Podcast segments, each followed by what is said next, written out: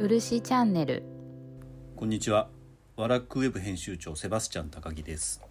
こんにちは漆坊主の若宮隆です今日はあのちょっと収録秘話みたいなところから始めようと思うんですけれども、はい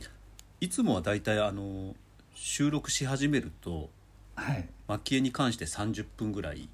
はいはいあはいの私たちがぐだぐだぐだぐだしゃべしゃべり 倒すみたいなそうですねはい途中から聞いた人びっくりするびでっしょうくねりしますよね。いきなりおじさん2人が何かわけのわからない話意をして味わかんないですよね、初音のちょうどがみたいな話をしてるんですけどいやいや初音って何って話になりますからそねうなんですよですけど今日はさらにそれが進んでしまって 収録する前にもう30分以上おしゃべりを してしまもうすでに盛り上がってしまってからもうもうそうなんですよ収録ですから、うんしかもなかなかきついですね、蒔絵の話なんて全くしてないあ の悩み相談みたいな感じの話をいやいや30分ぐら本当にいした上なので今日はちょっとじゃああの本当にコンパクトめにはいは行いこうと思うんですけれども前回初音のちょうどっていうことではいあれは1630年から40年ぐらいそうですねのことですよね。 39年でしたかはいね、あのですよね。はいで三代将軍の頃はい、です家ね光はいの娘が徳川あごめんなさい尾張徳川家に嫁入りする際にはい持たせた、まあ、はい無言の脅しじゃないかみたいな話あがそうですねありましたけれども脅迫状メイク脅は迫状超高級なそうそうそうそう道具ですね嫁入り道具嫁入り道具に脅迫を託す っていうあの素晴らしい手法をおそらくもらった人はもう手が震えるというそですよ足しかがも江戸の徳川家からそんなものが来た日にはっていうそうですね感じなんですが今日からはですからちょっと時代は元に戻るっていうことですよね。そうですね、うんちょっと戻るんでしょうかね、やっぱりあのリンパと言われるリンパってあの派閥狩野派みたいな本物の絵の派閥じゃなくて個人から個人への憧れがつないできたはいは派閥なんですけどもその創始者の一人と言われている、えー本阿弥光悦いはいのすずり箱に関して、はいえー話をしていきたいなっていうふうに思うんですけれども、はいですから1600年ぐらいの話じゃないですかちょうどそうですね、はいそのくらいですかねだと思います。光光悦悦うんですから、まあ秀吉にもそうですよね仕えたんでしょうかはい、ね、で家康が天下取った際に高ヶ峰って京都の北の方の土地をあー高配峰慮して、はいはいはいはいなんかそこにアーティストを集めてあはいはいはい制作活動を始めたみたいな感じなので、なんか村を作ったってそうだよ今ものすごい早くないですかすごいですよねだってアーティスト村を作ってで自分がプロデュースする作品をその人たちに手分けして作らせたっていうことですよね。そうですよねなんか一説には、はいまあ合理的には見えますけど、うんうん一説にはなんかこう囲われてしまったというあかあそうそれあの僕も聞きました。なんか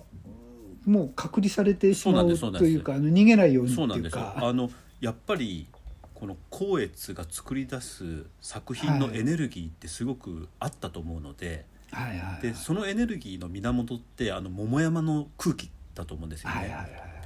でも江戸って桃山の空気なんて必要ないじゃないですか。まあ穏やかってそいううかそうそうそう。まあ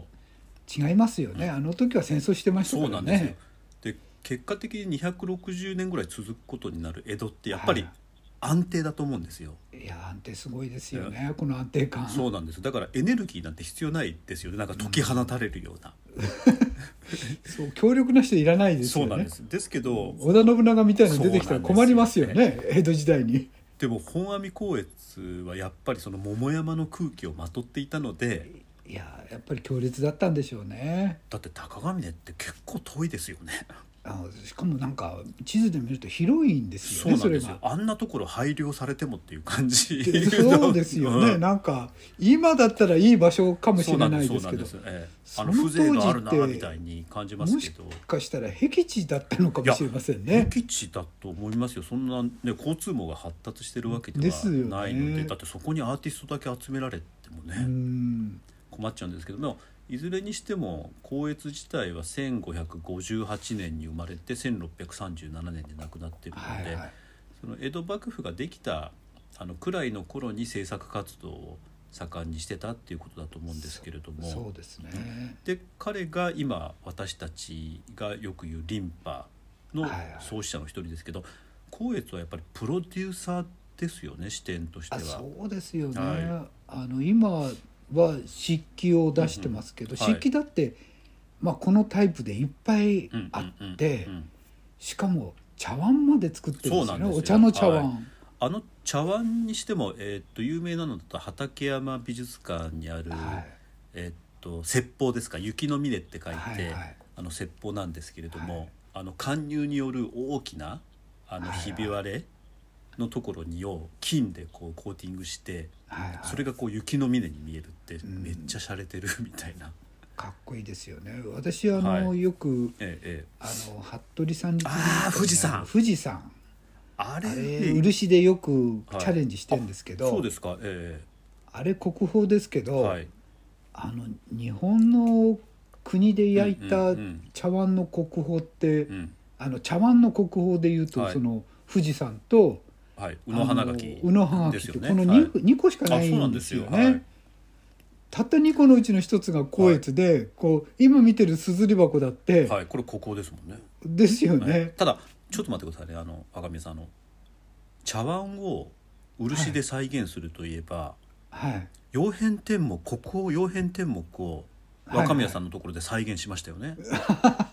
はい、すごく脱線しますけどそうなんいですよ。やいやそれあの非常に重要な話それはい、あのリニューアルオープンした青果堂文庫あでそうですそうです、販売されてあそうなんですよ見事売約になったという。いやー本当にあの私二十何年くらい前かええら、えあのその今話しえええた、はいあのまあ、富士山ですね、えええそれと、えうん曜変天目をずーっとやり続けてきうて、んはいはいはいえで、まあ、本家本元に、ようやく3年えはいほど前に、うんうんこんなんやってます」って見てもらって、えええで評価してもらっえて、はいそれでリニューアルに、はいあの出してもらえませんかってへえ言っていただいてうわなんか認めてもらったような気がしあてすごく満足感なんですけあれど、の若宮さん今日は急遽番組のテーマを変更してです ねえあの焼き物を漆で写る写すことはい、の意義と意味についてお話を、はいあのうかあのちょっとリンパの話もあのここからすると大変なことになってしまいますの でその前にですねえまず国宝のあの国内で焼かれた国宝の茶碗、はい、が2番あってそのうちの一つが、えっ、と富士山立でしたっけ服部山立でしたっけ、はい服部三立美あそうで術す館よにねある富士山ではいすね、あの諏訪かなんかにあるんでしたっけ確か長野の、諏訪ですね、ははいいだからあの服部成功の服部ですよね元はそのようですね、はいまあ今は関係はないらしいですけれど、あそうです、はいあの富士山あの富士山っていうとちょっと筒型の落蛇湾ではいはいで逆さ富士みたいになってるんでしたっけ富士山あはの生態みたいなんかそのはい上が白っぽくて、はいえ下がその茶渋かなんかであー緑っぽいっていうか黒っぽくなってるんですえねあ。これ茶渋なんですかうん、まあよくわかんない最初からこうだったのかもしれませんけど、ええええなんかその色ツートーンなんですねちょっと筒型ですよね筒型ですね、はい筒茶碗ですねですけどこれ手びねりの楽じゃわんそでうすよね。ですねぐるぐるはい、あのーろくろじゃないような見見えるんですけど。楽のはい三代はい導入っていはいはうい人導が入えあのすごく、まあ、楽家の中でうんうも三代の導入っていう人ははいすごく人気ええええですけれえどええその導入と一緒えうんにうんその焼いたっていうかそうですよね確かあの光悦自身はそれははい焼き物の専門家じゃないので焼けないので、はいはい導入の手を借りて茶碗を作ってたっていうふうに言われますもんね。そうですね、はいでまああの2個入れるんですかね1個しか焼けないのかな、うん、まあだから小さなうまくいかな釜ですもいんねえいいかなければ潰すっていう、うんうんうんあのまあ、そういう本当にそういう時代だったえうん頃ですよね、だから富士山って言いますけど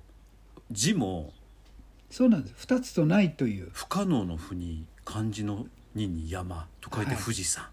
はい、で筒状の楽茶碗で上半分が白っぽくてし下半分がなんか緑というか黒というか、なんかこれ雪が積もった富士に雪が積もったのをイメージして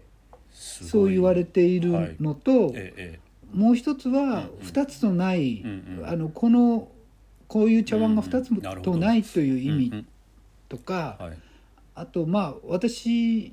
はその、うん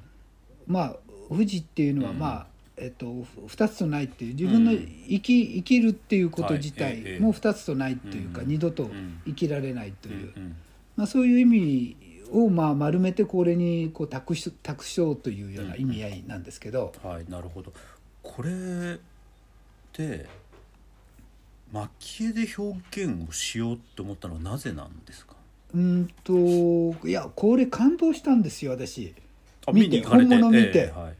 かっこいいって思ったんですよね確かに、えでピリッとしててうんうんうんちっちゃくえうてんうんあのそんなにバカでかくないんですよ確かに高さ1 0ンチも満たないですもんね、でこうそんなに大きくなくってピリッとしててうんでも面がすごくんキリッとしていて、うんそしてこの、まあ、写真じゃ見えないんですけど、はいええ細かく貫入があって、はいええですよね、ええし下の緑、うんうん緑っぽい黒っぽいうんこう汚れたような部う分が、んうんなんかそのツートーンがすんごい新鮮でかっこよかったんですよね。えーこれでも完全再現しようと思ったらはい360度見見る必要がありまあすよねそうなんですそうです、あの360度見れてないんですよ私はええそうなんですかこうはいこれあんまり出てこないんそでうすそうそこうの茶碗これねあの我々メディアをやる人間にとっても、はいあの非常に難しいんです あの某雑誌がですねはい以前掲載した時にですねはいどうも逆版で掲載したらしくてあーでそれ以来なるほどもうメディアは信用ならんとはいはいはいいうことで私たちにも掲載させていただけないぐらいなのではいはいあの展示も全然しないじゃないですか。はいはいはいこれ全然見る機会ないんですそようなんね展示するにしても反対側を映してくれないから鏡とか置いてくれないのでいや本当にぐるぐる回してくれたらいいのにと思うんですけどあそういう展示ぜひ茶碗はしてほしいですよね。はな話がなんかだんだんこう漆の話から茶碗の展示方法の話にね 今えライトこう言ってしまいなまってるすけのどでまあですけしどゃあないはでいすちょっねと話戻すとしてじゃあこれ正面しか見てないっていうことですかそうなんですそうなんですあとはもう想像で作ってるんですえじゃああの中も内側も中も中は、はいえっと今あの実際一若宮生さ懸んが命作ったのを調べ見たながんらでえすえはいでそれで私だけじゃなくて焼き物の作家さんたちもはい結構これを真似して作ってる人がいるんですよ、はいえそういう人たちのまで私は参考にして、ええええまあ、中はこうであろうとええじゃあ広大のあ広大は見,、見れるんですあよへえ広大はあるんですなるほどデータがうんうんうん出回ってるんです出よ回ってるはいじゃあ正面反対側は、ええ、これは想像である、だそうですね、ええまあまあうん表側だって、うんうんうんまあもっとうんう緻密なこと言うと想像ではあるんですけれど、うんうんうん実際の見ても実際と同じようにはできないですし、なるほどねまあ、ある程度これを見た自分のインスピレーションうをんうんや焼き物から塗り物に移してるというような感じでしょうか。それ焼き物から塗り物にうず移すっていう行為って、はいはい、何どういう意味があると思いながら若宮さんやられてます、あのーね最初は全く意味はないんです。ああ憧れあの もううん、全く意味がなくて、えすげえと思ったからえはい、単に好奇心でやってみたいっていうだけなんですよ。ああそれすごく分かってというのが、この間モノマネ芸人の方と話してたんですよはいはいはい。 えらいと、えらい人たちと付き合いありますね。でその方はあの仏像とはいはアいイドルのモノマネをするんですけれどもはいこれ全くジャンル違うんですよね仏はい像とアイドル、仏像っていうのはちょっと意味不明です。意味不明なんですけれどもあのすごく面白いのでぜひあの見ていただきたいんですで、はいはいなんでモノマネするんですかって聞いたらはいはい。あの真似することによって憧れを自分の元に下ろしたいっていうふうに言ってて、うん、まあまあ、そう、似てます、似てま。ですすですよね今赤目さんの話を伺ってて、あこそうのです間仏像のモノマネするみほとけさんっていう方と同じ話してると思って ですから私今変にこれあのメディアの編集者の癖ではいはいなんかそこに意味とか意義とかを見出そうとしちゃうんですけれども、最初はやっぱりそういうこと憧れなんですよねきっと。あそうですね、うんあのまあもっと言うと好奇う心んうんうんでこれだけじゃなくて、うん他のものづくりもうん基本的には好奇心なんですよなるほ。どあの理屈ってあの後付け説明するときに、なんでってみんなに聞かれるんうんなるで、ほどはい自分に問いかうんけてなんで俺こんなの作ったんだろうって思った時あーにすごいわあかるこれかな、うんこれかなって思うからうんうんうんそれを言ってるだけでうんうん本心で言うと理由なんてないっていうかあーわそれもすごいわかりますねあの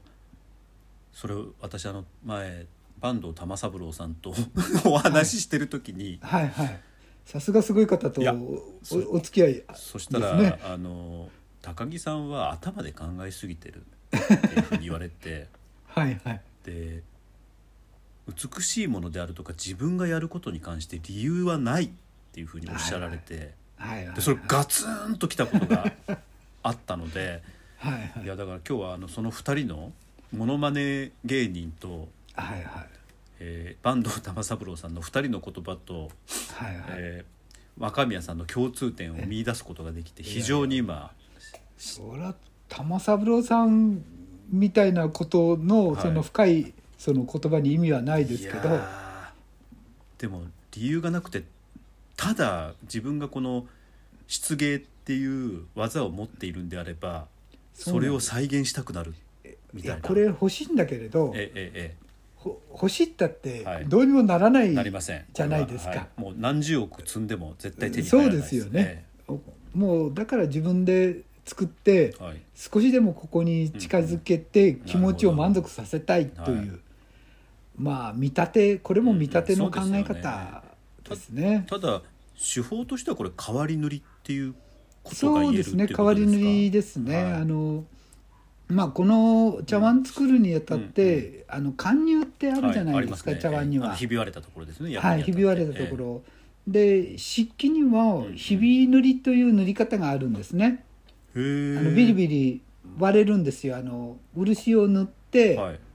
そしてその漆が表面だけ乾きかけた頃に、うんあの卵の白身みたいのをこう塗るんですよ、へえそうすると卵の白身ってすぐ乾くじゃないですか、ああー乾く速度の違いが出るはいそうなんです、あのの田んぼのひび割れと一緒で、表面は太陽に当たるとすぐ乾いて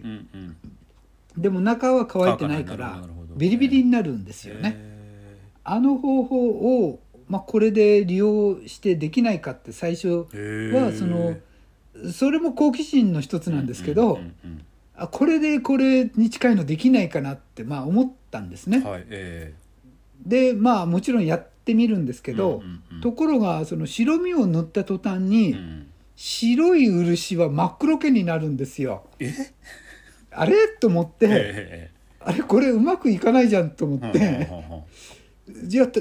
いろいろ調べてみると、うんうんそのひびを入うんれて塗る方法って、うんうん赤い漆か黒い漆かしかないんですね歴史的に見てもえじゃあこの白悪茶碗を漆で再現するためは、そのさっき言った何でしたっけひび塗りでしたっけ、はいはいその技法が使えないっていうことそうなんです、はい使えないのえで、えあのすぐ諦めるってことしなくて、諦めないですこもんねれで使ってやろうっはていどうしたら使えるだろうかって、それから考えるわけですねそれって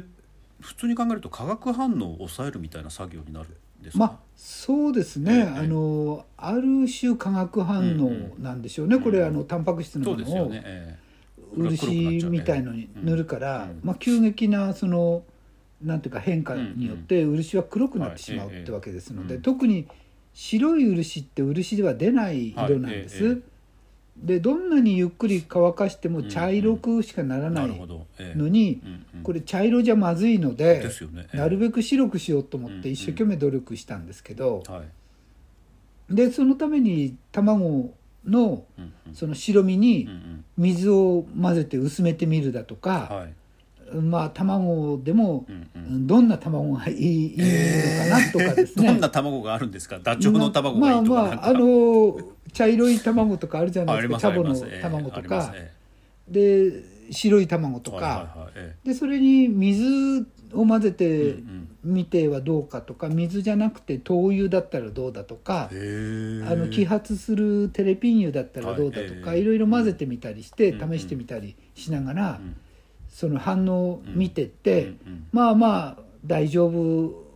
だろうというところにうん行って最初はこれに近い色が出たんです。えー、何かあの秘伝の何かを混ぜてまあ秘伝じゃないんですたまたまはうまくいったんですよ。えたまたまうま今くいかっらたやれって言ってももえうできないんですじゃあけどやってるうちに白いのそうそうがそう定着したっていうあれえそういろいろやりすぎ てあわかんなくなっちゃのうわけわかんなくなってできたんです、へーでその、んできたそれと、うんうんあのもう一個その傭兵とはい2個持って、うんうんドイツのラッカーミュージアムってはいいうところえにーえーえどっちか買ってくださいって持ってったんですよ、ーすごいですねそしたら、はいあの富士山の方買っていただいてす最初の第一作をそこに収蔵してもらったんですよじゃあ若宮さんが作っ写した写し富士山ははいはいラッカーミュージアムに最初の作はあるあそうですドイツにあるんですミンスターっていうところですけど、へえー、で最初のやつですそれははい結構うまくいったんです、今作ってるのよえりえ白は綺麗ですああじゃああのなんやかんややった結果の白の方が綺麗だったっていう そうあの今今やってるよりは綺麗にできてるっていなるうほどなんだかこう矛盾してんですよ確ねかに、でもそういうことってありますよねこうなんあかりますね偶然ガーってやった最初のが一番良くてその勢いなんですそようねなあんのですよでちなみにあのもう一つ持ってた「曜変天目」っはいていうのははいあのこの間売れたやつなんですかあそれははい傭兵はその時うんはちょっとわざとらしいからダメって言われたんです、厳しいです ねそうそう厳しいんですよ、だってでそれで、うんまあそれかうらんもう20年くらい経ってるんで、はい20年くらいいろいろ試行錯誤してうんうんやったんです、はいでも残念ながら私が参考してるのは参考にしてるのは写真だけなんで、はいはいええあええもちろん本物見るんですけど、うんうんうん本物ってライティングによってそうですよね色が全然違うんですよあの角度がついちゃってますからあねそうなんです、はいでガラス質なんでうん表面は、いえっと、光の入り具合によってプリズム効果みたいのがあうっんそうて、ですよね、え黄色とか赤とかうん緑とえかうん全然違う色に見うえんるんですはいよ。はいはいはいえで美術館の先生えによーく伺うと、うんうんそんな色はないんだって言うんですよ。あれは青なんだって言うんですよ。あだからガラス外してみると青いんですかじゃあそう青いっていうあのあの言われたんですあそうですか、えでえ図録見直したって、うんいやー黄色だよねと思うんですけど、はい、あれはじゃあ屈で折もによ青るらしいんです。色っていうことですねきっと、うん、多光の分、え私もそのあのなんていうか光、天然の光とかで見たことえないそんうでですよね、え今もあの丸の内の,、はいええあの聖華堂さんのところうに展示してありましたけど、それは確かにはい白っぽく出てました、えあ白と、へええっと、青ですあじゃあ相当ライティングに工夫を凝らしてるっあていうそことうみなんたでいしょうですねね。あの真上から綺麗に当たっててへえあこれを見たら確かに黄色じゃないなとなるかほど、うんもうだから20年間悩んできたのに、うんうん、もうなんかそれ言われてそのうんうん目線で見ると確かになるほどその通りでうんそれの言葉を信じうんうてん作ったのがいいっていうわけでそれをうんうんうん出したんです、なるほどそしてそれはが結構なとんでもない金額で、そそうですねあのは高いといえば高いい、でしも、まあ作って時間かかったにしては安いといえば確かに安いんですけどでも、はいなんか私うんうんもその例えば、うん、光悦の茶碗1個欲しいったって今なあの何億円じゃ買えないじゃないです買えかませんしかも薬塗られてる可能性がありますから保護のため にもうそれじゃ絶対お茶飲めませんし、やばいですね、でも漆器の茶碗で一番高い茶碗なんて、うんうんそんなに高いのないんですよ、そうですよね、ええなんかそれってすごんく漆器と、あの陶器ってよく比べられるのに、うんうん漆器ってダメだなと思うのは、うんうんその何億もするような漆器の茶碗がないからなんですよね、なるほどそれはやっぱりその茶道具というかあそうなんですねにおける茶碗の、まそあ、うこれとは基本的には信長と利休によるブランディングだと思うんですけれどもいや本当そうと思いますね夏目だけとか茶入れだけあんなこう値段上がって茶碗とそれで湿気に関してはねなんでブランディングしてくれなかったんだみたいななんか弱いんですよねただあのすごく曜変天目をあの漆で写すのって面白いなと思うのって曜変天目って基本的にはまあ偶然によって作られ、あ作り出たそう模様ですけれどもねそ,、はいはいれを必然である漆によって再現するっていうのが、だからはい偶然を必然に写し替えてるっていう写しでもあるそうですっねていうのがすごく、く、あまたこれ後付けですかね意義意味とか意義にしては。うんまあ結局はうんうんあの職人さんの仕事としたらば、うんうんそれをきれいにん16分割して茶碗を、うんうんでその16分割してちっちゃなスペースの中に、うんうんこんな色の丸とこんな色のひょうたん型があるって言って再現していくわけですうんね、うんうんこれは緻密なうんうん再現さい作業になるわけですそねうですよしかもその再現の元になってる茶碗自体は偶然によって作られたそ多うなん分ですそうなんです何万何十万と焼かれた中の一つだと思うので、そうですよねそれをなんか漆っていうか蒔絵の技法によって定着させるっていうか永遠に閉じ込めるって作業僕はすっごい面白いなと思っていて、まああのこじつけといえばうんこじつけではあるんですけど、うんうんそういうことを作業することによって、うんなんか時間そうですよがね自分が手に入ったような気がするんですよ。ちょっと時間によへの挑戦みたいなものありますよね。あそうなんです、はいあの結局、うんまあ、どの国の人もん大金持ちになって王様になったりすると、不老長寿とかなるほど永遠に生き続けたいとかその時間にこだわりを持つわけですよね次は。そうですよそれでたどり着いた先が日本だったみたいな人いますよ ねなんか不老長寿のあの薬そうで探すしてね女福伝説女福伝説ですねええ はい 確かに確かにそう不老長寿の身を探してくるわけですけど、あでもある意真真味の皇帝が。確かにその漆ってその曜変天目の世界を再現するって確かに永遠への挑戦みたいな感じしますねそうなんですよ、うんそうすることによって、うんまああの朽ちたんうんお椀を今ここでうん私が再現できることによって、うんそのお椀が、まあ、300年前だったうんうらん300年間私うんうはん手に入れたような気がするんですよね。ああ若宮さんこう見かけによらず結構独占欲みたいなのが強いタイプですねまあなんかまあ独占欲なのかもしれないし、所有欲まあ、それは楽しいという かうんなるほどなんかう嬉しくなるっていうかあのこの先に私伸びないじゃないですか絶対に。あの、えなんていうか命は伸びないわけはいではいはいまあど1500ん年なは生に生ききたなっいでてすよね100ええ年もう生きれないわけですから、そうすると振り返っえて、うんえっと、時間を手に入れるってことはできるので、ああなるほどそうすると昔の人の気持ちになったり、あああの確かにいろんなことを想像力の中で楽しめるわけですよね。あの曜変天目が焼かれたそれで焼かれてから今までの時間であるとかはい、富士山が焼かれてからの時間みたいなものっていうのをなんか同時にこうなんかあれですね手にしてるみたいな感じですね。そうですね、ねそしてそれがものとして存在して残る以上うは、んなんかあの私たち、うんうん私だけじゃないんだけれど、うんうんそれを作った人たちの思いみたいな残っていく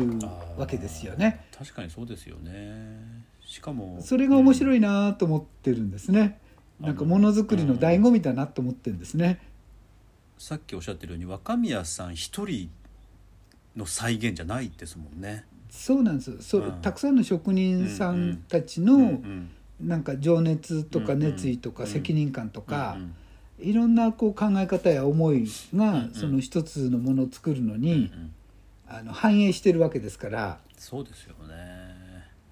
その分は一人で作るよりはるかに重たいものが乗っけられてるんだと思うんですね。なるほど。でもまあ、そういうものは焼き物は偶発的にそうのん神の手が加わってはいええ火の力によってできるんですけれど、ん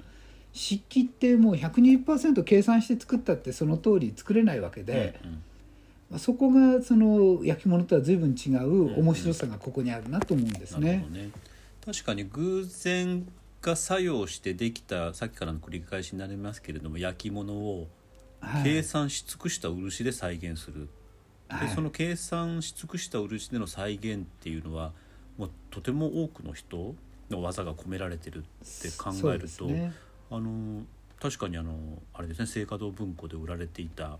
金額が安く思えてきました。そうですね、はあのまあまああの値段で売れるっていうこともありがたいことではもちろんいあやるんすけれでどもあのさっき若宮さん少しいおっしゃってましたけど高い茶碗考えたら もう本当そうに。 1億の茶碗があるとすれば、ええまあ私別に1億はいらないんですええけど、はいえあのでも1,000万円くらいあったらたくさんの職人さんにいっぱい仕事をしえあーてもらうことができるわけですからそそっうですちよのね方が楽しいと思うんですよね。あのまあちょっとこれ具体的な数字になっちゃうけれども1,000万とか2,000万で漆の作品を作るっていう仕事があればその1,000万2,000万のその変な話だけど助成金をもらうよりずっと生産的ですよねきっと。いやもう助成金っていうのは、うんその結局は人工呼吸器みたいなもんなんで、うんうんうんあのほんの一時う先延ばし死を先延ばしするだけなんですようんね。そうですよねやっぱうりん作品を作る作ってなんぼですよね。そうなんですよ、はいでやっぱり作るし、うん作り手はやっぱり作り続けることにしか意味がなくて、うんうんそれ以外には何の意味もないんですよねメーカーですから、新しいものを作って生み出していくことにしか意味がないと思うんですね、若宮さんあのこの番組恒例のですねはい最後になると物申すみたいなのがあうん今日も出ましたあの出ました作り手は物作ってなんぼだっていうの があの出ましたのでしかもそろそろですね今回、時間ですか、はい、またもうリンパの話一切しますしなかったですしなかったですあのやばいで すね写しのちゃんなんか突如生活と文庫で私が変な話をしたためにリンパ先延ばしにそなうりなんまでしすたそうなんねですただ面白いですよね焼き物を漆で写すことってあんまり皆さんご存知ないと思うので、あそうですね、はいあのそれまだ生活文庫で確か見られるんですよね売約ああります出てますね済みに12月何日かまで、ですよね18まで出てるようですなのでもしこの番組であのそれを聞かれることはいがある方はぜひそれ生活文庫行ってご覧になって、えしかも生活文庫って傭兵天目のぬいぐるみもおい一方で置いてるんですよね。そうですねあの、うんショップの方のコーナーうでんうんぬいぐるみ持ってきますし、だからなんかえっ、とえ布布地のものも結構そのへー傭兵模様の布地ああの、へえ要するにショップに今、はいすごうくんうん気合い入れてるというか、傭兵モチーフのものが手を変え品を変え出てるそうですそうです そのうちの、はえい、そのうちの一つがでも漆器による表現ってなかなか思い切りましたね面白いですよねあ焼き物も出てたんです最初でも焼き物で再現はできなくないですかうんそれは、うんまあでも今の方で何人かの方は、はい、はい、傭兵模様の模様が出せる方が何人かいらっしゃいますんで。そうなんすかええええなるほどで私のもですね、うんはいあの面白いもんで、うん問い合わせが来て、うんうん欲しいっていう方うんうがん来たら売れてしまったという、へえあの要するに2うんう人んお客さんついたんだけれど、はいまああとりあえず一作しかなかった一人というそうとりあえずは今の1個しかないんでじゃあ量産 量産体制を取らないといけないですね傭兵天目の、まあ量産といっても来年、うん今一生懸命作っても来年のいつ頃 かにはなってしまうんでしょうけどなるほどいやなんか世界にいくつしかかしかない曜変天目の写しを量産するっていうのもすごいギミックが効いてて面白いな、とは思うんですけれどもこれもまあなんか脇絵表現じゃないとできないようなことなのでそうですね、はいただ冗談抜きで本当にあれぐらいのものがきちんと数売れるようになればさっきの話じゃないですけれどもあの職人の方々の仕事も増えるので、そうですねそうすると蒔絵っていうのが将来的につながっていくにもつながるので、はいはいぜひあの蒔絵の存在感を出したあの作品っていうのをまた作ってあのいただきたいなとそうですね思いついつ、やいや今日も34分またはい喋り倒しましたの、 34分シャンあ34分です。 15分で済ます中もうあの今回はコンパクトになんて大嘘をついあの多分聞いてくださってる方もここまで聞いてくださってる方ほとんどいらっしゃらないかもしれないんですけれどもそうですねだから今ちょっとまたかーって思ってるかもしれませんね不してお詫びしないといけない なと思いながらなので若宮さん今日もありがとうございました。いやこちらこそありがとうございました。